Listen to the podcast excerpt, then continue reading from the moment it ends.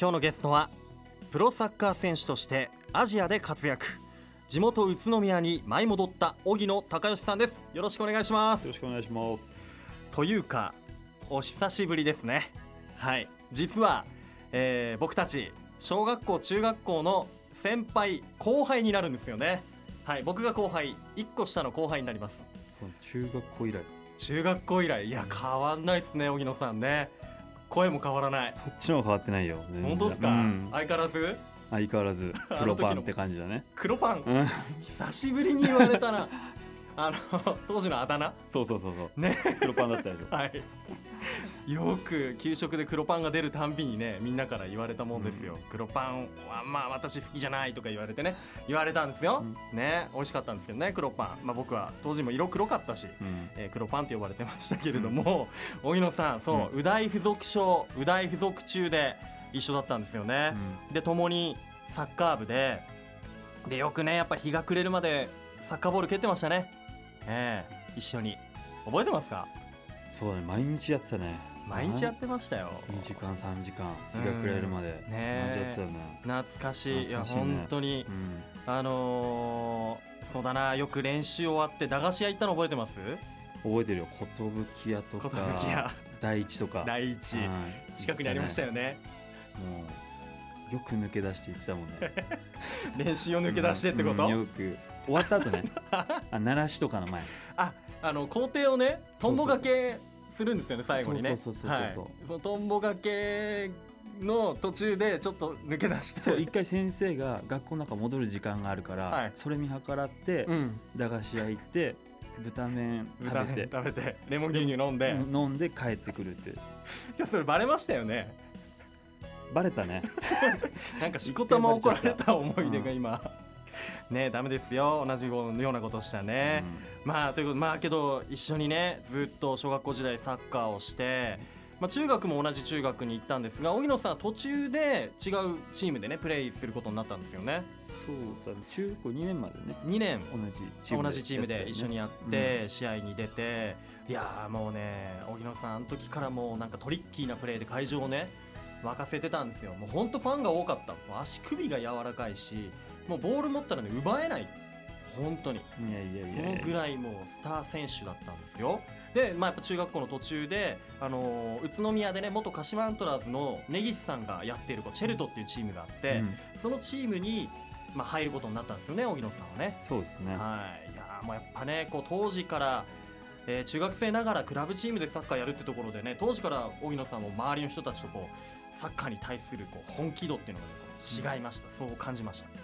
でそこで荻野さんはさらに実力をつけて、えー高校はもうサッカーでもプロを多く輩出しています名門校、えー桐蔭学園高校行きましたねはい、はい来ましたねどんな高校生活を送ってたんですか高校生活は高校神奈川にあったんですけど宇はい都宮から毎日新幹線で通ってましたね 寮じゃないの寮に最初の1ヶ月入ってたんですけど、はいまあ、団体生活が辛くてはいで一人暮らしはダメなのでえじゃあちょっと通うことを選ぼうえということで定期5枚持ってました5枚だって定期、新幹線と電車と、東北新幹線、東海道新幹線、えー地下鉄、はい、でバスあで自転車の5つ乗り物乗ってましたねそうもうなんかやり手のビジネスマンマンみたいですよねもうね辛かったですねいやー部活やって帰ってきてってことはもう始発の電車に乗ってもう帰りは遅いそう新ですね幹線で、終終電電でとかで12時ぐらいに夜帰ってきてもう5時ぐらいに出るすごい起きるって感じですかね高校生活もダブルプレイスをやっていてさらにそれを3年間ということでそうですすねごいですねあの党員って結構有名人いますよね僕のサッカー部の同級生とかだとはい水島ひろ君とかは、水島ひろはい同級は生でい一緒に一緒にサッカーやってたねんですか、はいへえ3年間じゃあ同じ一緒にやってなんか思い出とかあります、水島ひろさんとひろとの思い出はうんあの静岡の御殿場の合宿があったんですけど、はいはいまあ、それに僕とひろだけあのお遅刻しちゃってで神奈川の桐蔭学園から一緒に2人で御殿場まで電車で行ったっていうもう思い出とかあとは広地にあのジムはいがついてるってことで、へでその当時にジムがついてるお家ってマンションってあんまりなくうて、んうんうんうんで嘘だろって言って見に行ったらはあ本当にあって、まあえそういうのが夏今懐かしいなとそうですか、は水島ヒロの家に行って、まあ、もうマンションのジムで一緒に過ごしたって、そんなこともいはいあったそ懐のかし時いにですねあの歌手の彩香さんとかのはいなかったですかその時はいなかったですねあそベのー時はやっぱいないスあ、まあ、やめときましょう、ね、はいやめといた方がいいですははねうんはいそうなんですね、なるほど、はいでまあそんなね高校生活を送って、はい3年間、まあ、卒業してからっていうのはどうしていたんですか荻野さん卒業してからはえっと東京ヴェルディの練習に、はえっと、数日間うんうんうん参加させてもらったんですけど、ええまあ、ええ実力不足もあって契約まで至らなあくてそうなんですね、うんでその後桐蔭の大学にはい4年通いまして、ええその後広告代理店に2年へえ一回じゃあ社会人というか、はい社会人広告代理店に行もらいましたってでそこで会社勤めしながらこう社会人チームとかでサッカーを続けていたってことですそうですね宇都宮の社会人チームであ宇都宮でええはいへえでそれから、まあ、やっぱり好きなことでももう一回勝負したいんだってことで、い海外でプロサッカー選手になろうとそうですねしたわけですね、はいへーうあのーまあ、その海外で一番初めに行った国がタイということで、そうですねはいはい、アジアなんですね。はいこちらでしそたねれなんかきっかけがあったんですか。あのー高校の友人が、はいそのタイの代理人をうんエージェントを知ってるということで、はいまあ、紹介していただいてそれで初めて行ったんですけども、うーん、でタイのチームと、これ契約とかって自分でしていく形なんですか。最初はエージェント代理人さんに頼んで行ったんですけど、いうんまあ、なかなか当初聞いてた話と違くて、うんなかなか動いていただけなくて、ええで自分であの日本人のフットサル会みたいなところに参加して、はいそれで日本人の方に、えっと、サッカーチームの企業のスポンサーなど紹介していただいて、はい、それでトライアウトまでこぎつけて契約まで至ったって感じですね。うわー、もう本当自分で足を運んで、はいもう自力でっていうところが結構やっぱあるんですそね。うですねえでもこう当時こうアジアとかまあタイで、はいまあ最初に行ったチームがこちらパンガー FC というはいところなんですが。どうですか日本人とか珍しくないですか当時、当時僕が行った時は2011年だったんですけど、はい、まあ初めは日本人リーグ自体で 10, 10人いなかったぐらいだと思いますねへーえ今はどのくらいいるんでしょう今は60人70人ぐらいだいで、ぶね増えて外国で一番日本人が多いリーグあ在籍してる、タイタイのリーグが、そうですねへーこれからどんどん増加していきそうですよね日本人そうですね選手がねはい活躍の場ということで、じゃあその走りだったわけですね荻野さんはうんいやもう本当いろいろもっと聞きたいこともあるんですけれどもまあちょっとこれだけ聞いて後半に行こうかなあの、い日本のサッカーとタイのサッカーとプレイスタイルとかって結構違ったりするんでしょうかでも戦術的なことが結構決まりがあまりないかなって日本の方が多くてであとは個人的にあの個人技術っていうんですかねはい足元の技術がしっかりしてて、うーんでフットサルとかそういうのだとやっぱり対人選手の方がうまかったとかそうなんですか、はい日本のフットサルチームよりもこうもう結構レベル高かったそうですねタイのチームがアジアチャンピオンになったりとかそうなんですっていねうのは、はい、じゃあ足元のプレーとか個人プレーとかが得意な人がそうですね多しっかかたりしてますするんですね、はいそんな中で、まあ、5年間アジアですからタイ以外の国にもね、はい実は、えーチーム所属することになるんですがじゃあその話など後半ゆっくり聞いていきたいと思います、よろしくお願いしますよろしくお願いします一旦ブレイクです愉快な雑談改めまして今日のゲストは宇都宮出身プロサッカー選手としてアジアで活躍今年地元に戻ってきた荻野孝義さんです改めましてよろしくお願いしまよろすしくお願いしますえー実は僕たちは小中学校の先輩後輩なんです、えーそして先日このコーナーに出てくださった宇都宮出身自転車で地球一周、えーユーラシア横断南米縦断をした、えー遠藤さんともつながっていまして遠藤さんはえー荻野さんと同級生なんですよね、はいなので僕の一つ上の先輩になるわけですがお二人ともあのー僕らの母校ってのは結構チャレンジする方が多いですねそうですねはい、あの先輩お二人を見ていても、うん、チャレンジャーだなとであの遠藤さんとも実は荻野さんタイでお会いしたそうですねそうですね向こうが自転車の旅始めてでタイに入国した時に、はい、えっとフェイスブックでう連絡があってそれで、まあ、再会したんですけど、はあまあ、中学生以来ん、以来にお会い異して国でそうですね再会はいやっぱ遠藤さん自転車で現れたんですかいや電車乗ってた電人じ車乗ゃなっいてたあちょちょっとどっかに自転車置いて 自転車置いあて電車で会いに来たのかなその町までね多分そうだと思うはいでもびっくりというか、はいすごいサプライズですよねタイでプロサッカー選手やってるところに、中学校の同級生が今度は地球一周してるんだっつって現れるわけですよね中学の同級生となかなか海外で会えることがないので、はい嬉しかったですけどねねえなんかそこでなんか授業を展開したっていう噂でしたけはい、あのースカイプで、はい星ヶ丘中学校の方にど宇都宮の星ヶ丘中学校と、授業をやらせていただきましたねへ今、うんーまあ、淳君が自転車で旅しているので、はいうんまあ、こういう形で旅してるよっていう授業の、まあ、ゲストみたいな感じゲでストで出させていただいたおんですけいのさんど、がはいフェイスブック見てるとありますねその授業はしてるい、そうですそうです様子が、はい、パソコンの前に2人で座って、はいはいじゃあこう地球一周の話をしたり、はいタイのサッカーの話をしたり、はい、もう星中の子たちは聞いてたわけですねそれをねそうですねう、ーんへえそういったこともじゃあタイで行ってはい、きたということで、まあ、それが2011年ぐらいですかねこのパンガ FC にいた頃なのかなと思うんですが、はいその後は、えータイの2チーム目、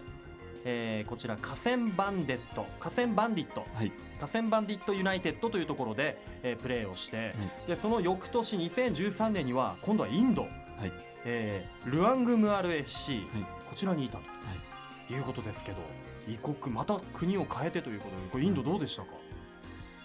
インドは厳しかったですね。厳しい、はい、どういったとこもう生活的ろが、なはい、部分の厳しさをこう見ててきあーやっぱり感じましたし、うん自分たちもやっぱこう今までなかったこと、うん例えばこうカレー作ってる鳥うをんうん外でさばいてるところを見たりとあかー、路上でっていうね路上で、はい、あーそういうのあまり見たことがなかったですし、うあとはまあ標衝高撃うん、標高標高が高いチームアイゾールっていう標高が 2000m 近かった、はいチームにいたので、ええ結構足とかがこうむくんじゃって、はい靴ずれ起こっちゃったりとかへそういうところで何ヶ月か生ー活してた過の酷でなねところですねいろいろ厳しかったはい思い出があります。アジア諸国の厳しさも経験、でその後ラオスはい、ラオス僕ビエンチャン行ったことありますあ首本都当ですはい、ピンちゃんはすごいいい街はい、でそのあたりですかチームがあったのはラオスのうーんとこれは何ビエンチャンのイースタンスター FC そうですねはいもうメコン川のメコン川のゾゾーンにはいなってはいはい、はもうそこでプレーをしていはいでその後最後のチームになります2015年また、はいあタイかタイに今度戻って、えーカビンユナイテッドはいっていうところでこちら今ユニフォームが目の前にありますけれどもこれスポンサーがでっかく四角青い四角で書いてありますけどこれはあと下にレオって書いてありますねこれスポンサー名ですか、そうですね上のムアングタイ・インスランスというのが保険会社で,、はいでレオはあのレオビールっていう、はいタイで飲んだことあるもう日本でい有う名なキリン朝日、はいもう超ビはいッグ、大きなビッグなねへえこれマーウィンってあのロゴ入ってますけどこれは何ですかそれはあのこっちでアディダスとかナイキみたいなブスランポドーツメーカーはいタイのスポーツメーカカーになります、はい、で左胸にはカビンユナイテッドというチームこれなんだろう獅子みたいなこれライオンみたいなハヌマーンってタイの神ハ様ヌはマンあーがチームい、の、はい、モチーフこにうななっってているみるたいですね裏返すと「荻野」って書いてあって10番ですよ10番そうですね番をつけて10番いただいちゃいましたねプレーしていたとはいいうことなんですね、チチームにはこう何人ぐらい外国人いたんですか外国人はえっと6人いましたかね六人はい最後は、はいやっぱり外国人枠っていう感じでチームには所属そうですねあ3プラス1で1がこうアジア枠っていうのがあるので、はいええまずそのアジアアジア枠に入っていたそうですねはい結構ライバル同士の争いとかもありそうですよねやっそぱうでりすねはいこうライ同じチームにいながらもうこう外国人選手でライバルみたいなねそうですねまあ、そういう荒波に揉まれて5年間プレーしてきたわけですけれども、どうですかそのサッカーを続けてきてもうずっと続けてるわけじゃないですか、良はいよかったなと思うところとかありますかまたアジアにも出て行ったこと、はいえー感謝する気持ちを持てたこうーんととかあとはひ、まあ、人の意見を尊重しようとか、まあはい海外行く前より優しくなれたと思いうます、ーん、はいそうかまあ今ここの話には出てこなかったですけどさっき曲中にはねちょっとこういろんなちょっと辛いこともあったりとか途中ちょっとね契約の問題とかはいあのちょっとこう人を不審に思ってしまうようなトラブルとかもあったみたいですけど、その辺も乗り越えてはい今のそうですねね感謝したりとか、はまあ、こう人としても成長してきたってことですかねい、はい、成長できたと思います、あとはどうでしょうこうパイプができたとか海外へのまあ、そうですねいろんな方とお会いするきっかけになったので、えまあ、いろんなそうですね海外でいろんな人と出会えたっていうのは大きな経験あとやっぱり僕個人的に思うのはやっぱ自分でチームと契約を結ぶってところまでを自分で足を運んでやっていたりするんでやっはいぱこう交渉能力とか、その辺の自分の意思表示をしなきゃいけない部分とかもすごく磨かれて帰ってきたんじゃないかな先輩と思うんですけどはいはいすいません上からいえいえいえいえあはいりがとうございます、えいえいやさあねおよそ5年間アジアでプロサッカー選手として活躍してきて、えー今年宇都宮に戻ってきたわけですが戻ってみて改めて宇都宮の街いかがでしょうか落ち着きますね落ち着きます はいなんか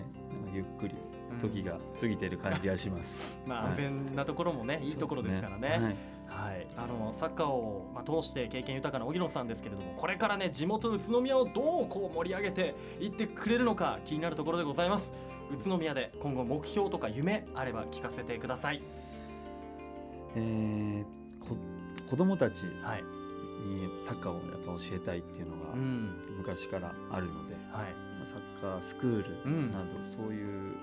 のに携わっていけたらいいなとは思います。はいまだ日本帰ってきたばっかりですから、今からこう準備お忙しいと思いますけれども、どんなこう教え方、どんなスクールにしたいですか。うーんまあ、基本的にまあ一生懸命な人たちに教えたいっていうのあがー前提であるんですけど、うんうんまあ、考えてサッカーをやるものだと思っているので、うんまあ、考えながらこういう蹴り方だったらこういうふうにボールが飛ぶとうか、んそういうふうにまあ子供たちに考えさせるられるよううなん指導をできたらいいなとは思いますうー。んボールの蹴り方角度だとかそうですねちょっ。と考えながら、はいこう蹴ればこういうボールが飛ぶんだよみたいなことをはい。教えていければ、はい。なるほどそしてねあのーやっぱり今 EU、まあ、ヨーロッパとかに行く日本人選手が注目されがちだと思うんですけど、はいこれからやっぱりアジアにもどんどん日本人のこう選手がはい活躍の場としてねあると思うのでやっぱこうアジアに海外つながりを持ってる荻野さんのところで教わりたいっていう方もねこれから僕は増えていくんじゃないかなというふうにも思います、えーなので、えーぜひサッカースクールのために何か協力したいなしてもいいよっていう方とかあとは個人的にね荻野さんにサッカーを教わりたいよっていう方ぜひいましたらはい。えーぜひ Facebook でいいですかはいはい荻野大丈夫です高義、えー検索すると出てきます Facebook 荻野高義あとは Wikipedia にもね、えー情報細かく載ってますので、えー、Wikipedia 荻野高義検索してみてくださいさあではもうねお時間になってしまいました一緒に締めたいと思います、えーこれはもうご了承で僕はこれでいきたいと思うんですけどいいですかはい。はい、では世界で活躍した荻野先輩が宇都宮に帰ってきたということでこれでいきますせーの荻野愉快だ宇都宮ありがとうございます今日のゲストは宇都宮出身プロサッカー選手としてアジアで活躍今年地元に戻ってきました荻野隆康さんでしたどうもありがとうございましたありがとうございました。住めば愉快だ宇都宮